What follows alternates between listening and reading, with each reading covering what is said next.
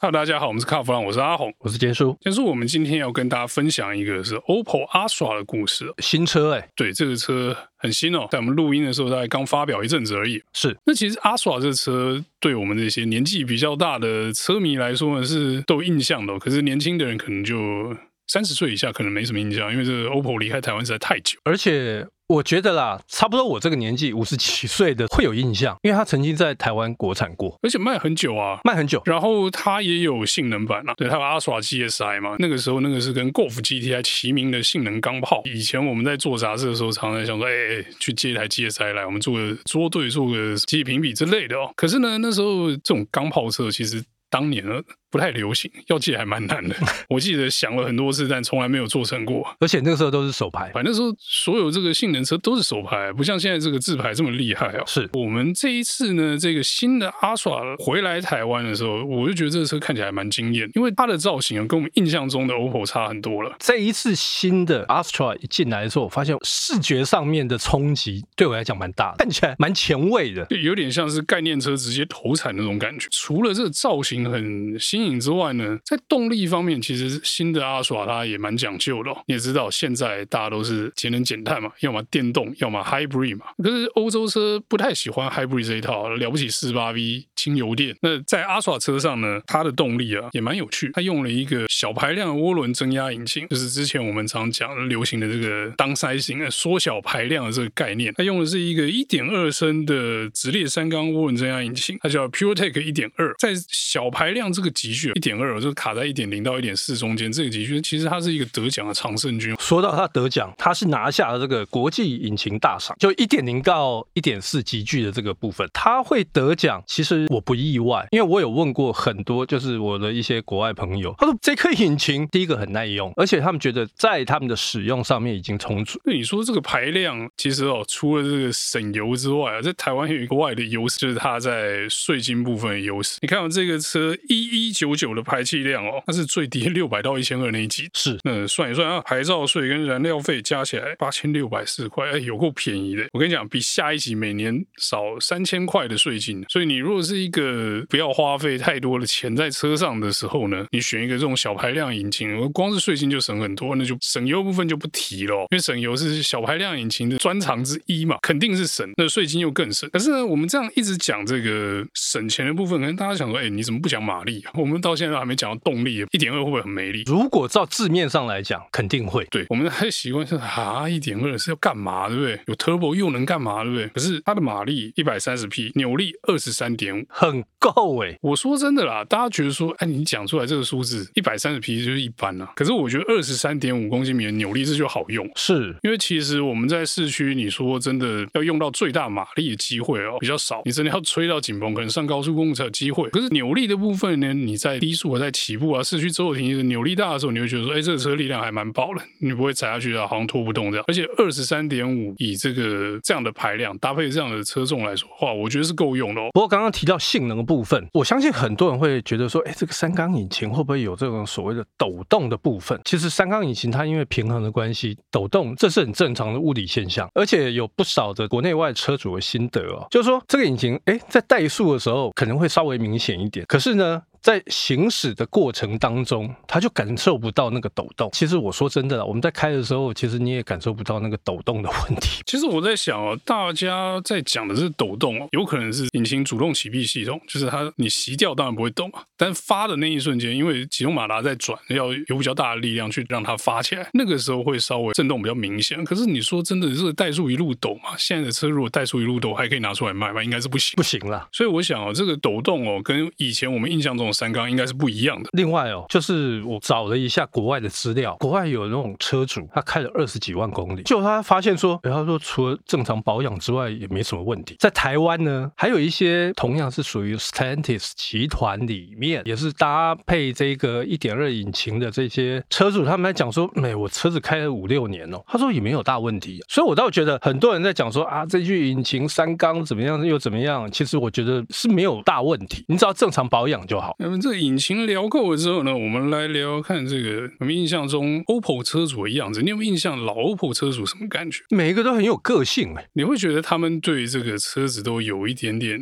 独特的执着，不管是在科技上，或是什么造型设计，或者是操控性上面，他们都会都会有一些很主观的印象。我觉得新世代的阿耍搞不好这种氛围会更明显，因为我觉得这个车更性格。第一个，它的造型我们刚刚讲过嘛，就活像是概念车，直接从台上下去量产这种感觉哦。动力上面也算蛮先进的啊，这个车跑起来肯定是很节能的哦。这样的车会吸引到什么人？我觉得吸引你说老 OPPO 车主可能就是说，哎，这个跟我印象中 OPPO 不太一样。可是如果是年轻人呢，去看到说，哎，这个车其实蛮有性格的，尤其是它跟我们现在市面上在卖的，不管是竞争对手也好。或者是说其他品牌的不同级别车子相比之下，哎，这车看起来都很特别，所以它这个车会吸引到一群就是我不想开制服车的那些人。既然说你说不要买制服车的话呢，其实选择很多嘛，你就不要选那主流那几部哦。可是呢，你说阿耍是那种很作怪、很奇怪的车吗？也不会哦。我觉得虽然他跟其他人长得不太一样，但是他也不是那种哎，我就是故意搞怪，我故意要跟别人不一样那种。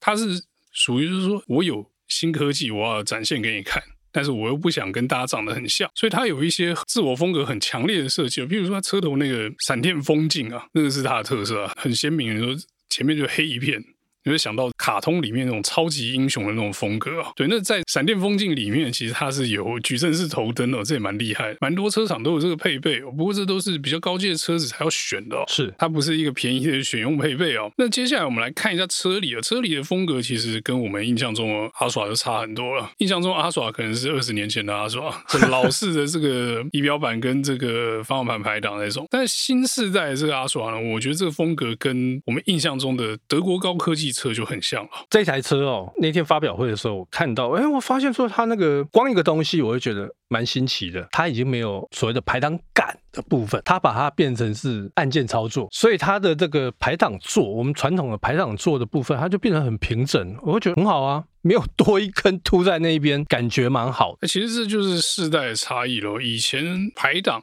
会做成这个传统排档的样子，是因为手排的关系吗？是手排，你就有一根排档杆在那边可以换嘛。那自排的时候，其实你排档杆的作用就很低咯。但是为了这个驾驶人的习惯，你换挡还是，即使你是倒档跟低档在换而已，你还是会想要有一个这个排档机构在，你会比较顺手。可是现在呢，大家在想的事情不是让你习惯这个以前的东西，我去符合你的习惯，而这样的设计其实是为了什么？你知道吗？为什么？它是为了衔接电动车啊，因为电动车就没有排档嘛。是。电动车就真的就前进后退两个选项嘛，按的就可以。所以呢，你说没排档感很新奇吗？以后越来越多的车会没有排档感，那阿耍就算是走在前面了。那我觉得它在内装的铺陈的部分哦，哎，我觉得简简单单，但是呢，它又保留了实体按键。这一点我在节目里面我就一直在讲说，其实现在车子因为都是用这个大荧幕把所有功能都集中在里面嘛，虽然看起来很有科技感，但是它这个直觉使用上面差了那么一点味道。但是它这次还是把空调啦，这些基本的东西，它有实体键，所以你很直觉可以去按，是会顾及到这个所谓的行车安全的部分。那至于在空间的部分，我觉得阿耍的表现就算是我们符合我们对这一集这个掀背车的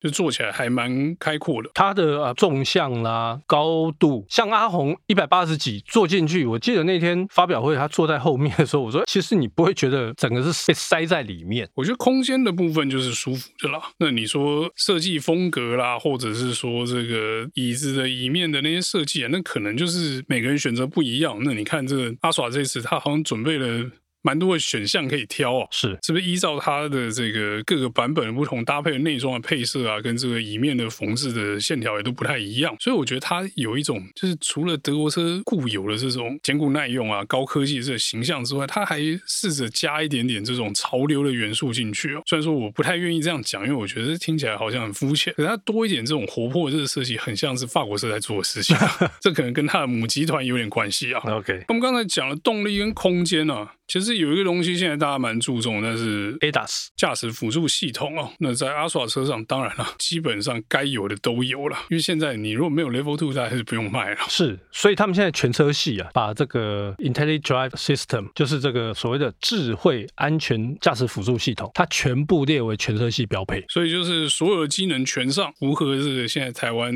买车的流行哦。所以在这方面倒是不用太去仔细研究，因为基本上它都有。那 Astra 也是 Astra，既然你说所有的规格、所有的车型都有配的话，那在安全的部分应该也不用多想哦。再加上这个传统德国车的坚固跟安全的这个设计哦，我觉得在这方面应该是得分很高的啦。那最后呢，今天我们跟大家分享一下 Astra 到底分了多少等级、多少售价啊？因为其实我想对于买家来说，售价可能是还蛮重要一个因素。不管说这车外观多潮、多漂亮，或者是多科技，你最后如果价钱很贵的时候，大家还是买不下去嘛。你跟大家讲一下这个价格怎么分呢、？OK，这次新的 Astra 它分为三个等级，入门的叫 Elegance 都会版，它的价格是一百一十七点九万。然后接下来呢是 GS 潮流版，它售价是一百二十三点九万。好，那它后来还有一个顶规的叫 GS Premium。旗舰版，它售价是一百二十八点九。其实它的价钱好像比我们期待的中稍微低一点点。是，而且我今天如果你看哦，GS 潮流版跟那个旗舰版，它两个差五万而已。所以你要跟大家推荐就是就直上直接攻顶，就对。对，就直接攻顶，因为什么都有。以他们目前定出来的